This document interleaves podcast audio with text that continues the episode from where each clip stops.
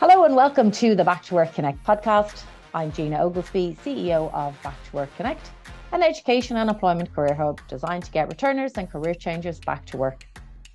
In each episode, we will discuss topics that are important to you, including financial well-being, mental health, and the supports available to help you get back to work. In this episode, we are joined by Niamh Búrca, founder and CEO of SproutPlans, to discuss financial education and financial resilience. You're very welcome, Niamh. Thanks, Gina. So today we're going to discuss financial education and financial resilience, Niamh. Um, so let's start with the education piece. You know, we've heard this many times. People say, God, I wish I learned this at school. So where can people go to educate themselves about their personal finances and their cash flow and budgets and the whole lot? Gina, you're so right. It was only when I started my own first job that I became interested in financial management myself and how to, you know, the understanding of efficiently managing your finances that you could do more with the same resources. Like I've seen people earning half a million a year who don't have a washer in their pocket. And then you see other people who might be earning 50,000 euros a year and they have prudently managed their finances in such a way that they'll actually be able to retire early. So, like with everything in life, it's never too late to learn and more importantly, to actually implement great financial decisions. I think that, you know, thanks to the new digital world, you can actually start your learnings via the internet. We need to try carefully, though, with the information that we consume. You know, seek to read information from qualified people. The internet is full of experts across all areas. Um, and I'm sure our listeners today have come across some so called es- experts in their own areas and said, you know, maybe they might be talking a load of baloney. So, you know, the same too applies to financial education. And it's important, you know, just to make sure that you're listening to people who know what they're talking about. But the learning journey, you know, it might be daunting at first, but if you stick with it, it's inspiring, it's empowering, and it's rewarding because you put into practice some of the great skills that you learn. As you said, you know, there's so much information online and advice that you see from influencers and stuff. So, how do you know that they're actually qualified to give you, you know, appropriate financial advice? Well, in Ireland, the, the qualified financial advisor or the QFA is the primary recognised qualification for those who provide complete financial advice. There's other qualifications, such as those held by stockbrokers or tax advisors, and they're qualified to give advice in their own specific areas. And then at another level, if an advisor holds the qualification of certified financial planner, their qualifications are, are over and above those of the QFA. So it kind of means that they're more forensic um, and complete in their approach of providing financial advice. A third check would be to see if the advisor is actually regulated themselves with the central bank or works with a firm who's regulated through the central bank. This is key as the approval brings with it very important consumer protections. So, firstly, the advisor they'd have to adhere to the strict consumer protection codes as set out by the bank. The central bank also sets strict rules with regards to consumer complaints, and the process of raising a complaint with the Financial Services Ombudsman. Also, very importantly, qualified financial advisors have their own professional indemnity insurance in place. And they are also members of the compensation scheme. So this means that, you know, should you have, should you take on board their advice and it's inaccurate and you lose out through bad advice that they haven't documented correctly, you have recourse um to, you know, to to seek compensation. And I'd also have a look at the level of experience of the person who is providing the financial advice. You know, fresh out of college, this isn't a blanket case, but, you know, are they experienced in the advice that they provide or are they talking about areas that they, they are not experienced in?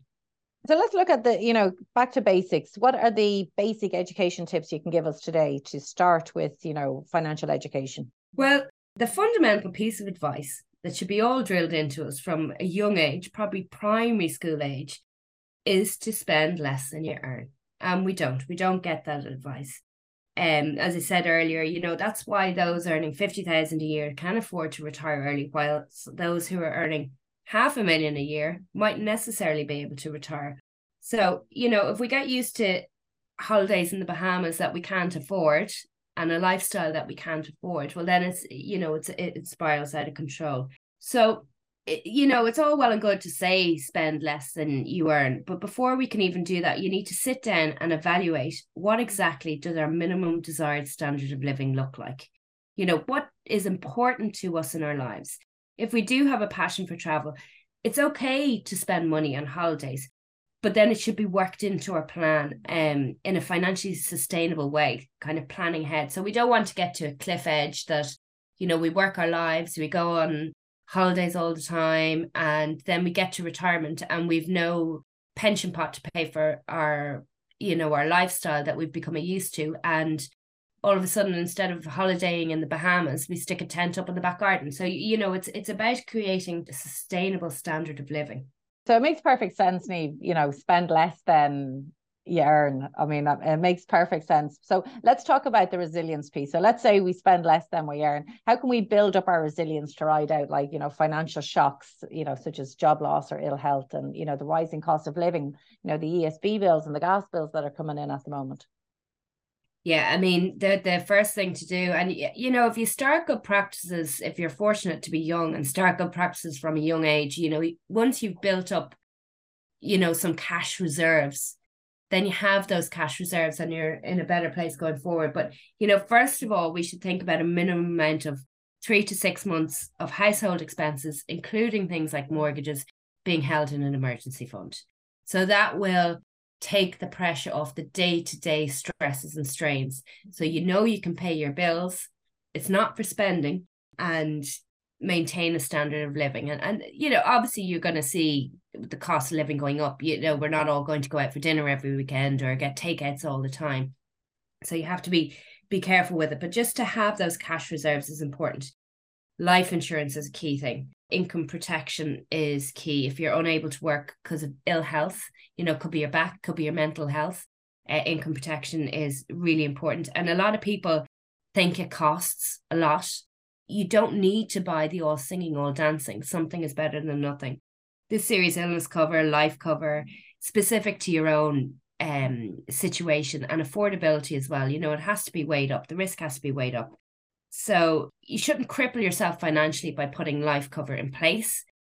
But if you don't put life cover in place, you most likely will cripple yourself financially. Plan ahead is a third point that I would stress. You know, it's easy to look at our bank accounts today and say, I have 5,000 euros in my bank account. I am going to go and pay for that holiday. But we have to think about the mortgage going out or the rent going out it's easy to make a financial decision today based on what's in our bank account, but it's it's plan ahead, always look ahead. So set yourself goals. I want to go on holidays to the Bahamas in two years' time. So set myself a goal. You know, you see clever people using um vaults and savings plans to accumulate that money away from the day-to-day living. But it means then that when I go to the Bahamas, I've already paid for it. I'm not putting myself in debt. I'm not taking out loans or putting it on the credit card. And I can really enjoy that holiday. This is the dream now to create and build passive income. So, this is income that you earn whether you're working or not. So, passive income might be dividends off shares, it might be rental income, even though there is a bit of work if you, if you are renting out um, a property there's interest on deposit accounts from time to time, uh, coupons from bonds. So if you can build up income earning assets over time, and it you don't need a quarter of a million to buy a property, you can you can build it up through shares and bonds. And just keep building it and building it and building it. And what happens then is these shares pay you, you know, could be four percent a year income, and then you reinvest that. But the piece about it is, is you haven't had to get up out of bed to make that money. You know, you'd regularly see those who are more financially secure and resilient having this diverse income stream, incomes coming from different sources and incomes coming in when they're not earning. And then, you know, it is important where possible to minimize our borrowing. So I talked there about my holidays in the Bahamas. You know, we love the idea that I'm going to go out and I've had a bad day and I'm going to go buy myself a holiday and really looking forward to it and I'll just take out a loan to pay for it. But you know, it's it's like a diet. It's very easy to to put the weight on, but it's a killer to get rid of it. And that's that's what I would say a loan is like. You know, it's great to be able to spend it on day one and it spends very quickly, but getting rid of it, it hangs over you all the time. And you know, like a loan will cost you 10% interest. If it's on a credit card, it could be 16, 17, 18% interest. That's lost money through not planning ahead. So, you know, there, but there will be times when the car breaks down and you need to borrow money to to fix it. You know, there will be those situations in life. But where possible, try it uh, certainly on personal borrowings that you're taking out for wasting assets such as cars or holidays, try and minimize your borrowings. And then your spending ha- habits. And, um, you know, it, it is important to understand your spending habits. You know, have a look at your discretionary spends. Are they nice to haves or need to haves? You know, we think of, okay, I'm going to buy myself a car. Do I really need to have the all singing, all dancing car? Because let's face it, I will probably, after about a month, somebody will bang into it in a car park and it'll be damaged you know so where is the value? Make sure that you that you place value in the right places.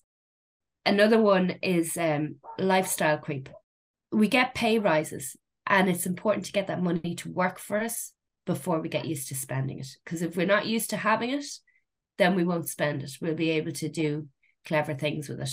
Like the the minimize the borrowing thing I, I mean i suppose the culture we live in now is for like instant gratification and it's just borrow it to pay for the holiday really when we don't look to the future we don't see how long it's going to take us to pay off so um, I, I think there's there's certainly a culture of spend now and think about it later, which is something oh, that we all need definitely. to address. Um, and the spending patterns, yeah. I mean, if you don't know what you're spending money on, and you know, we've done this in a previous podcast where we talked about cash flow it's this constantly looking at your bank statement to see where I am spending money and if there's any savings I can make. So they're um, really good. So there's lots of food for thought there, Niamh, and some really interesting advice. You talked about clearing debt and how it can hang over us, and perhaps you know we feel really negative about having you know this financial debt hanging over us and managing our finances. But if somebody does find themselves in debt, do you have any tips on how they can get out of it?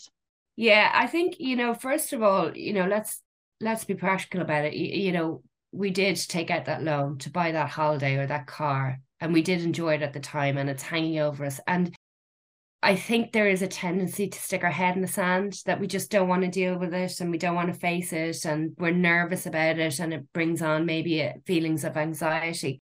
But the thing is to it's actually really empowering once you start getting on top of things.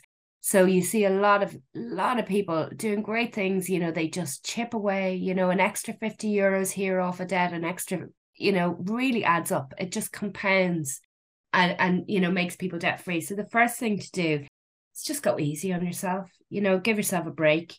Then think about coming up with a determined plan to escalate the debt down. So you know, every, every person's situation is of course unique, but you know, start by writing it down you won't like looking at it. It might increase that feeling of anxiety.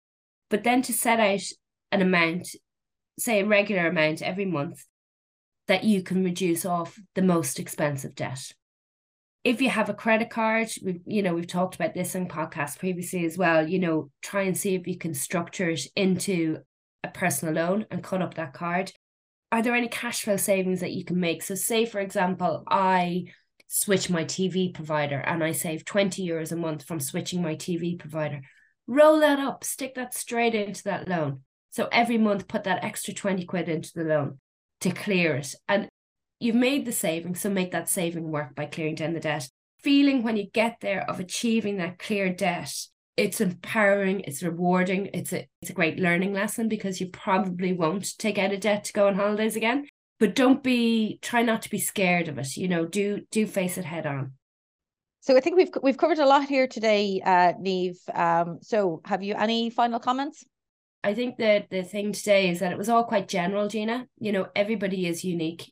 If anybody is looking for specific financial advice, whether it's clearing debt, whether building up emergency, whatever it is, specific to them that they want a bit of help with, you know, it's great to talk to people. There's financial coaches out there, get financial advice from a qualified financial advisor or a certified financial planner, but certainly take professional regulated advice before you make any financial decisions. Don't take advice based on what somebody said to you when you were out last night.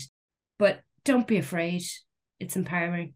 Yep, absolutely. No, totally agree. And and I think the the key for today's financial education is to start young and spend less than you earn. I think I think is the good one. If um, we could um, tell our younger selves that, Gina, we'd all be perfect. yeah. So thank you for listening to the Back to Work Connect podcast. I'm Gina Oglesby, and with me today we were joined by Niamh de Búrca, founder and CEO of SproutPlan. If you like the Back to Work Connect podcast, you can find us at backtoworkconnect.ie or on Google Play. Thank you to our sponsors, Bank of Ireland, the Begin Together Fund, and the Community Foundation of Ireland.